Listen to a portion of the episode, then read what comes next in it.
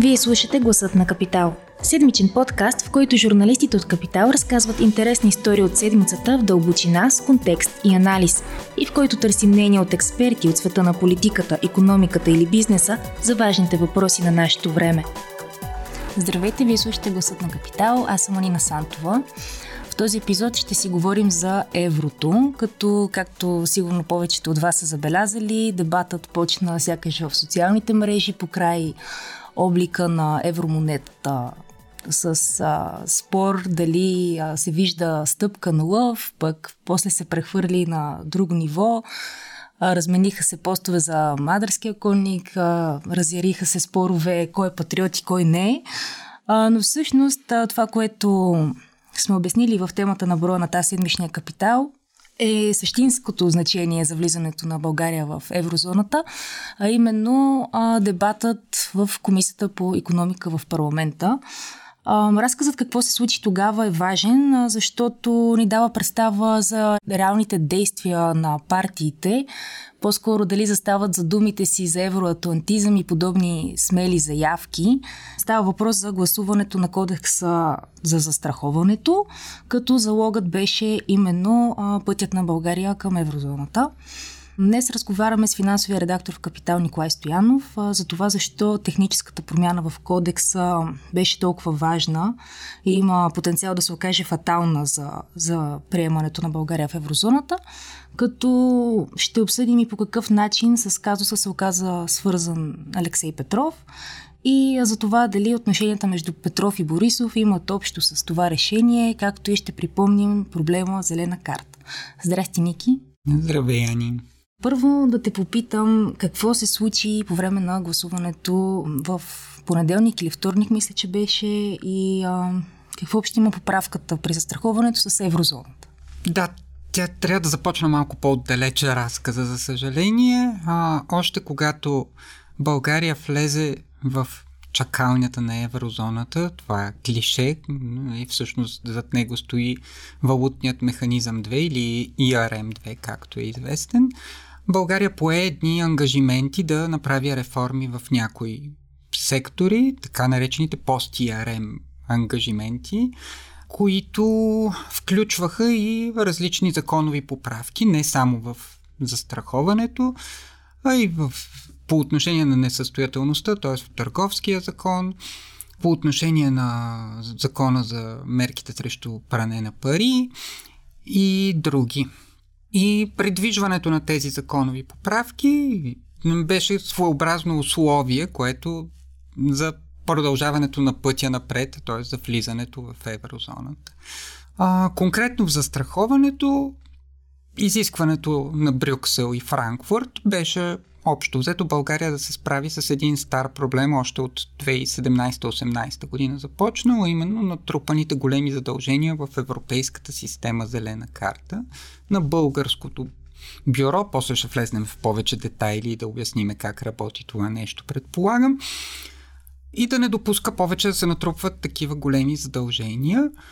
И именно тази поправка, може би в доста късен етап, финансовото министерство реши да я придвижи, след като в края на миналата година имаше някаква активизация и нов порив да си спазиме целевата дата да, да влезнем в еврозоната от 2024 година.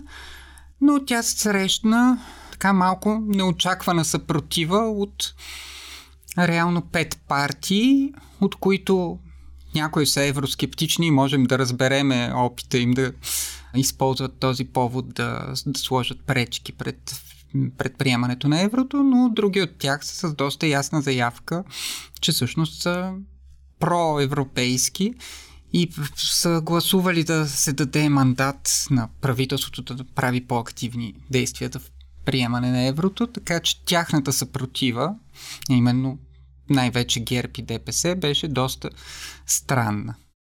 Ако можеш пак да обясниш какво какви са натрупаните проблеми по този казус Зелена карта, защото е важен.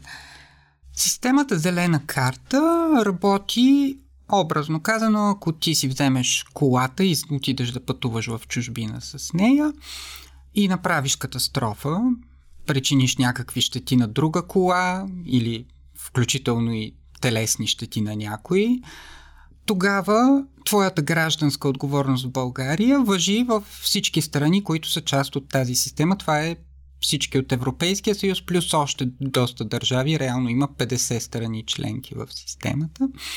И тя осигурява механизма, с който реално човекът, който е пострадал, да бъде обещетен от твоят застраховател в България. Mm-hmm. Това се случва за тази цел. Всяка държава си има своя бюро зелена карта и реално те работят на принципа на взаимно доверие.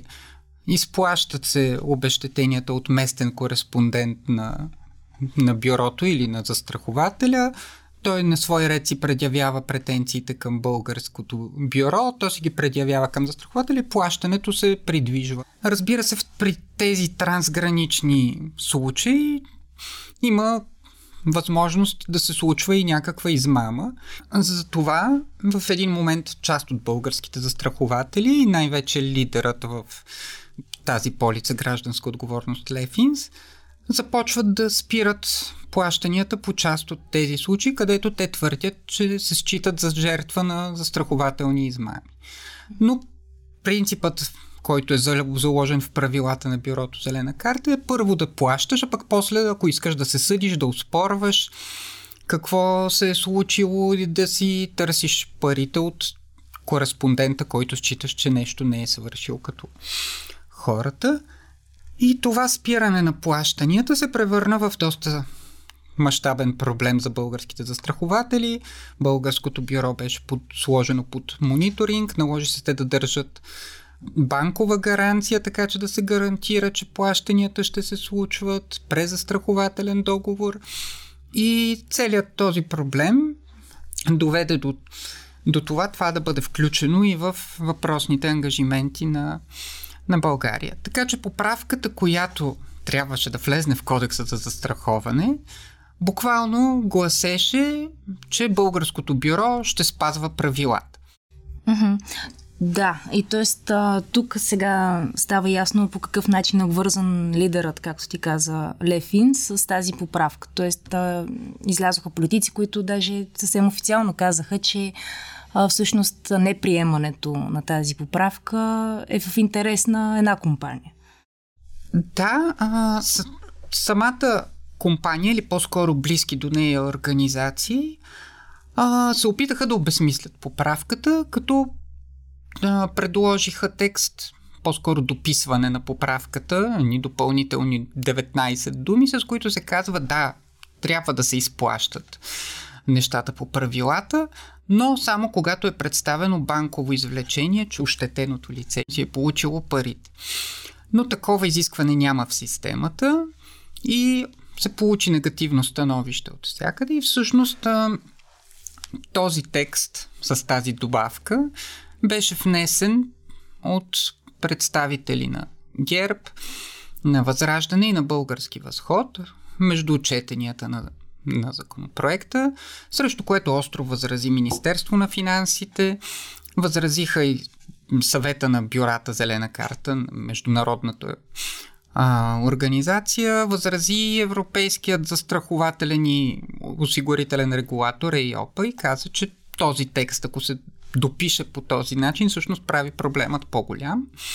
Така че като крайно това, което се случи, е, че в петък, след един дълъг парламентарен ден, късно вечерта, в 8 часа, така и насрочената економическа комисия не се състоя, защото въпросните пет партии ГЕРБ, ДПС, Възраждане, Български възход и БСП, така и не се появиха техните представители, нямаше кворум. Опитът в понеделник да се проведе ново заседание отново не се състоя по същата причина. Появи се само един представител на ГЕРБ, но недостатъчно, за да се а, пристъпи към гласуване. И в изтичащите няколко дни до края на това народно събрание, което се случи буквално в петък, в деня, в който публикуваме този подкаст, няма никакво решение взето, т.е. нито единия вариант на текста, нито другия което най-вероятно ще бъде голям проблем, когато българският финансов министр отиде в а, Брюксел и трябва да обясни какво сме направили по ангажиментите си. Е как партиите, които не се явиха и по-специално да кажем ГЕРБ и ДПС, които са се приемали и са се заявявали като евроатлантически настроени, обясняват всъщност това? Ами, има няколко линии на, на мотивиране на тяхното поведение. Едното е, че са развяваните страхове от част от застрахователния бранш и отново предимно от близки до Лефинс лица, включително и сочения за реален собственик на компанията Алексей Петров в интервю за Вестник Труд заяви, че това според него ще доведе до покачване в пъти на цената на гражданска отговорност. И депутатите поеха тази така подадена топка и казаха, че искат да защитят в случая не точно да накоплатеца, но всеки притежател на автомобил в страната, каквито са милиони хора, от това, от това покачване реално няма никакво основание да се счита, че ще има съществен ефект върху цената. Дори да има някакви застрахователни измами, те не са в мащаб, който да, да предизвика такова, такава свръхреакция. Да не говорим, че текстът поне по експертни оценки, по никакъв начин не вкарва нещо ново всъщност. Ангажимента да се спазват правилата, така или иначе го има, просто вкарването му в закон го препотвърждава, не нещо, което ще доведе до някаква масирана вълна измами от чужби, на които да източат ресурс от българските застрахователи. Друга теза, която се защитаваше от някои депутати, е, че това е нещо, което сме си го измислили, няма го никъде в друго законодателство и че едва ли не е някакъв диктат, лобизъм отвънка или нещо подобно, което е частично вярно. Наистина такъв текст в повечето кодекси за застраховане или практически във всички в Европейския съюз липсва. Но единственият причина да липсва такъв текст, е, че няма никакъв такъв проблем другаде. Т.е. няма друго бюро, което да е натрупало такива задължения проблемът да е ескалирал по такъв начин. Така че, общо взето, всичките други бюра очевидно спазват приетите от тях правила, без да се налага това да е вписано в съответния закон. И а, имаше и други а, подобни а, мотиви, но като цяло нямаше ясно формулирано обяснение какво налага това действие първо да се вкара един текст, после да не се появят въобще, което изглеждаше и доста координирано от страни. Нали? Пет парламентарни групи едновременно да решат да не се появят на едно заседание, обикновенно показва някакво така предварително договаряне за това. Не е нещо, което е обичайна практика в българския парламентарен живот. Да, т.е. оправданията са до някъде и популистски, доколкото се ориентирам, особено с качването на цената на гражданска отговорност. Но това, което ми стана доста любопитно е, че една депутатка от Български възход всъщност съвсем официално е казала, че текстът е съобразен с а, текстове на Съюза за стопанска инициатива и за страхователите. Тоест, това кара ли ни да мислим, че има някаква намеса всъщност от тази неправителствена организация, ако така се води? Съюза за стопанска инициатива е работодателска организация по подобие на по-големите и по-известни, като КРИП, като Българска стопанска камера, доста по-ограничена и до някъде не изпълнителен директор е Алексей Петров дълги години и тя е по-скоро как да кажа, има и външни членове най-вероятно и не са само компаниите близки до него и от неговата група, но като цяло е ведомствената работодателска организация на Алексей Петров и неговите бизнеси. А, така че нейното становище а, до голяма степен обяснимо защитава неговите позиции и интереси. Самият той, както казах, е изпълнителен директор на, на тази организация и тя наистина а, по уверения и на източници, и на документи, с които разполагаме, и официалността отговори от Министерство на финансите, това предложение и в този дух предложение е, е дадено от Съюза за стопанска инициатива по време на работната група, когато се е изработвал законопроекта.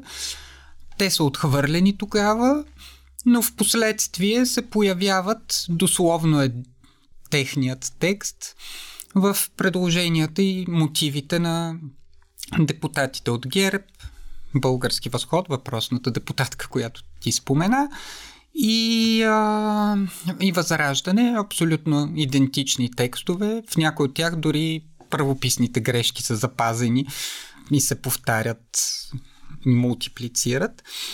Така че едното възможно обяснение, което до някъде мисля, че ГЕРБ го артикулираха и официално, че те са се вслушали в това, което иска бизнеса и предлагат текста, който самите застрахователи считат за удачен а, и така защитават българския бизнес и така. Другото възможно обяснение, разбира се, е някаква форма на лобизъм, включително и ако се случва всичко това зад колисно и свързано и с корупция.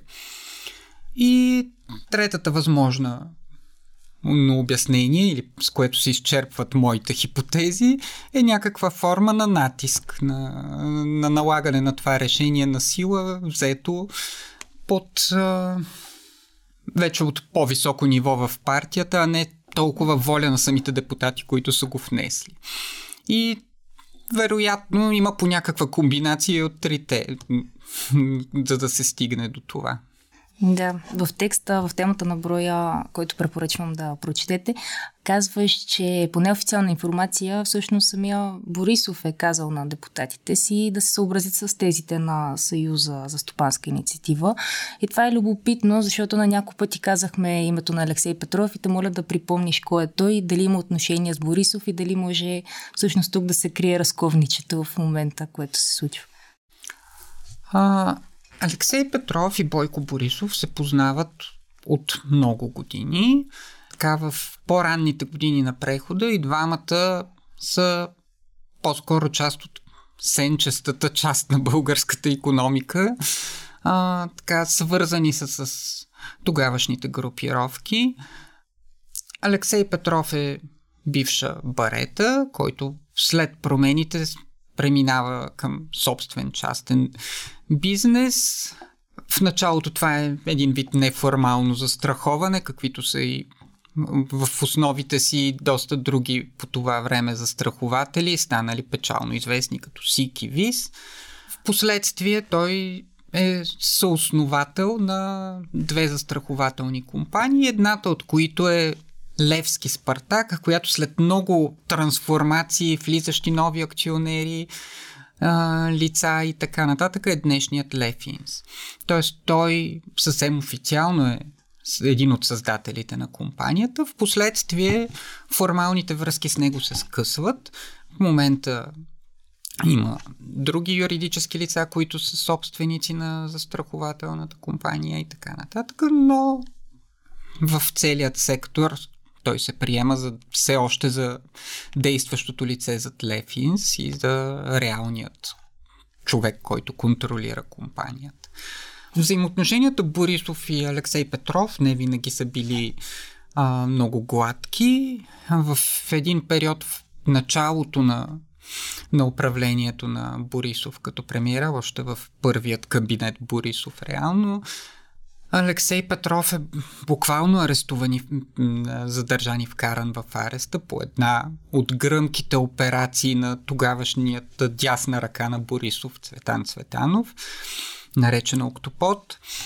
Тогава прехвърчат и доста искри и остри реплики, включително и репликата от Алексей Петров, че Бойко Борисов е човек, който се страхува от него.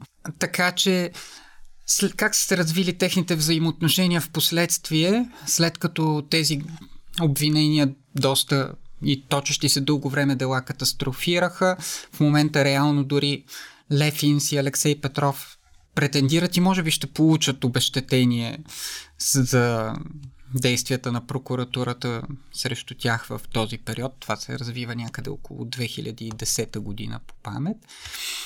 Така че предполагам, че а, не всичко е изчистено между тях, но същевременно и очевидно те поддържат някаква форма на, на примирие или на добри взаимоотношения, така че дали чрез страх, дали чрез нещо друго, Бойко Борисов явно се вслушва в това какво мисли Алексей Петров и особено в по теми, които засягат пряко неговите интереси на Лефинс.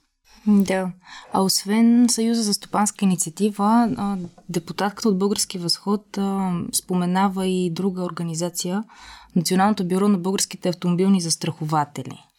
По какъв начин това е свързано с бизнесмена Христо Ковачки, известен в енергетиката, енергийния бизнесмен? Националното бюро на българските застрахователи реално е българското бюро в системата Зелена карта. Тоест в него участват всички български застрахователи, предлагащи автомобилни застраховки и в частност гражданска отговорност. То реално е, ги обслужва тях при тези взаимоотношения в, в системата и така. На, един от членовете, от големите играчи в гражданската отговорност, освен Лефинс, е ОЗК, която е собственост на Христо Ковачки. А, това е от малкото му официални владения, т.е. той е така известно им в публичното пространство, но повечето други компании, които се свързват с него, формално са или консултирани от него, или а, по някакъв друг начин се водят собственост на всевъзможни различни лица, докато в случая наистина е едно от малкото неща, които можем директно да кажем, че е компания на ковачки. И тя също е голям играч в гражданската отговорност, макар да няма същият проблем като Лефинс в, с неплащането на щети в чужбина. Предполагаме, че може и тя да е имала до някъде влияние в прокарването или по-скоро в блокирането на текста като крайно в, на промените в кодекса за застраховането, доколкото до някъде обслужват и нейните интереси, а пък самият Ковачки е до голяма степен спомоществовател на български възход и така според някои политически анализатори е благодарение на неговото активно съдействие реално партията прескача 4% прак и влиза в този парламент. Реално това, което прави впечатление там е, че тя е спечелила гласове в тези а, градове, където преди партията на Ковачки е си осигурила Партията на Ковачки на времето, лидер, в последствие се прекръсти, даже не знам в момента какво е актуалното име, беше типична корпоративна партия, доколкото а, при влизането и в парламента тя буквално спечели в градовете, където бяха а, ситуирани свързаните с ковачки а, фирми, които се, някои от тях са и големи работодатели. Така че Подозренията са за един контролиран вод, може би не купен, но буквално контролиран, който е докарал голяма част от необходимите гласове на тогавашната партия лидер. Впоследствие, след като тя отпадна от парламента, този контролиран вод най-вероятно, и това е само хипотеза и спекулация, но се предоставя срещу а, някаква форма на политически облаги на партии, които имат нужда от него.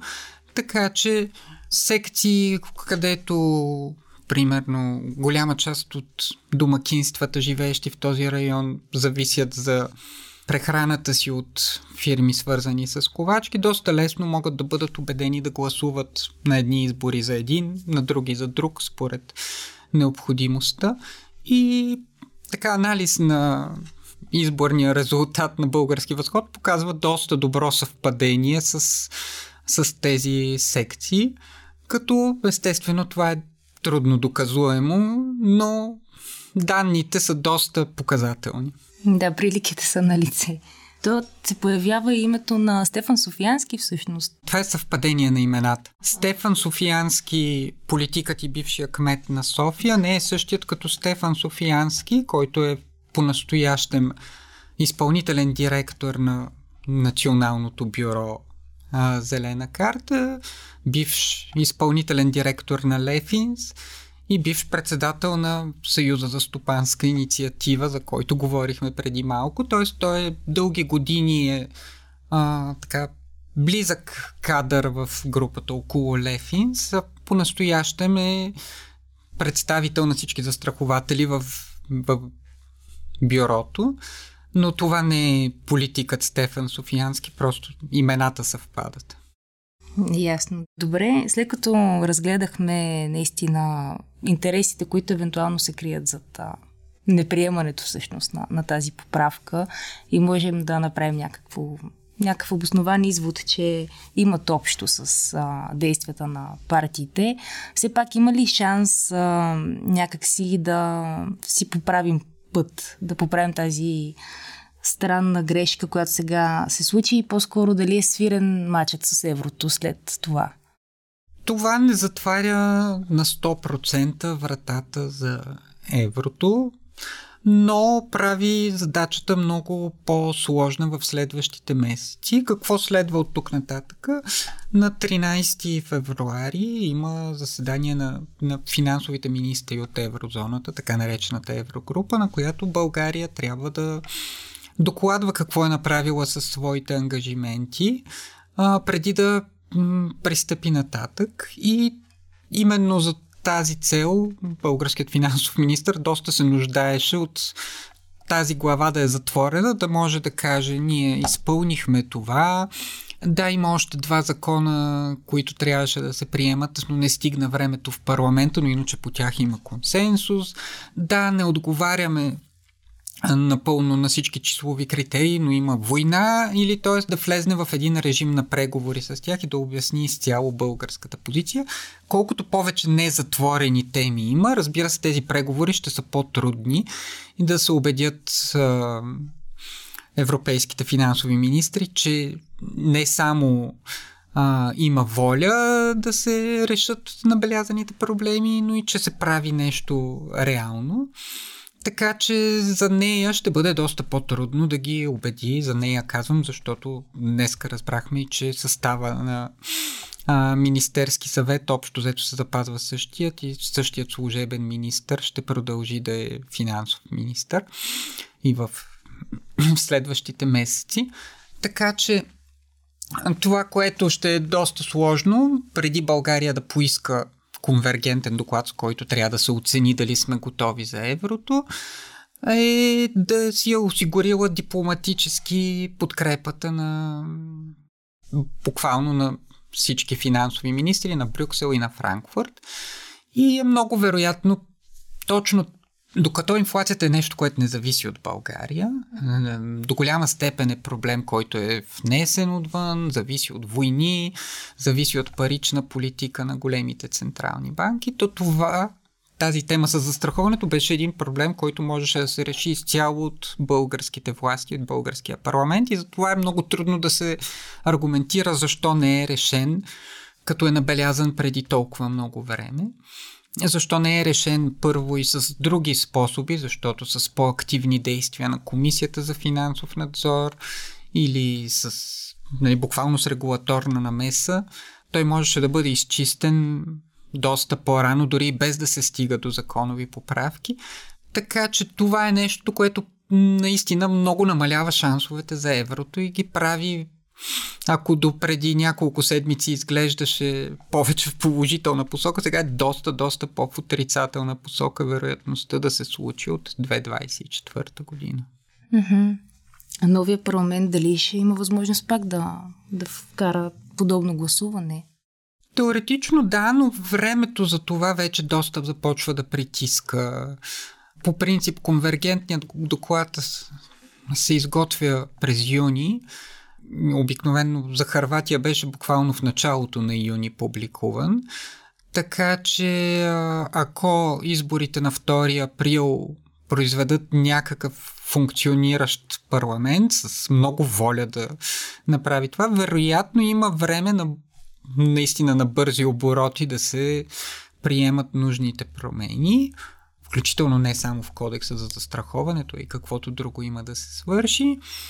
Проблемът е, че обикновенно последните години това не се случва. Парламентът след като след множеството а, избори, които, на които бяхме свидетели, започва да функционира на бавни обороти, формират се комисии с седмици, спори се кой да бъде председател и какво ли още не, което доста ще изяде от времето за, за прокарването на такива спешни закони. И за това е малко скептично, сме малко скептични дали е реалистично. Да, буквално май ще има месеци нещо само до юни. Ами добре, благодаря ти много за този разговор, Ники. Ако този епизод ви е харесал и искате да слушате новите епизоди веднага, щом излязат, абонирайте се за гласът на Капитал в Apple Podcasts, Google Podcasts или Spotify.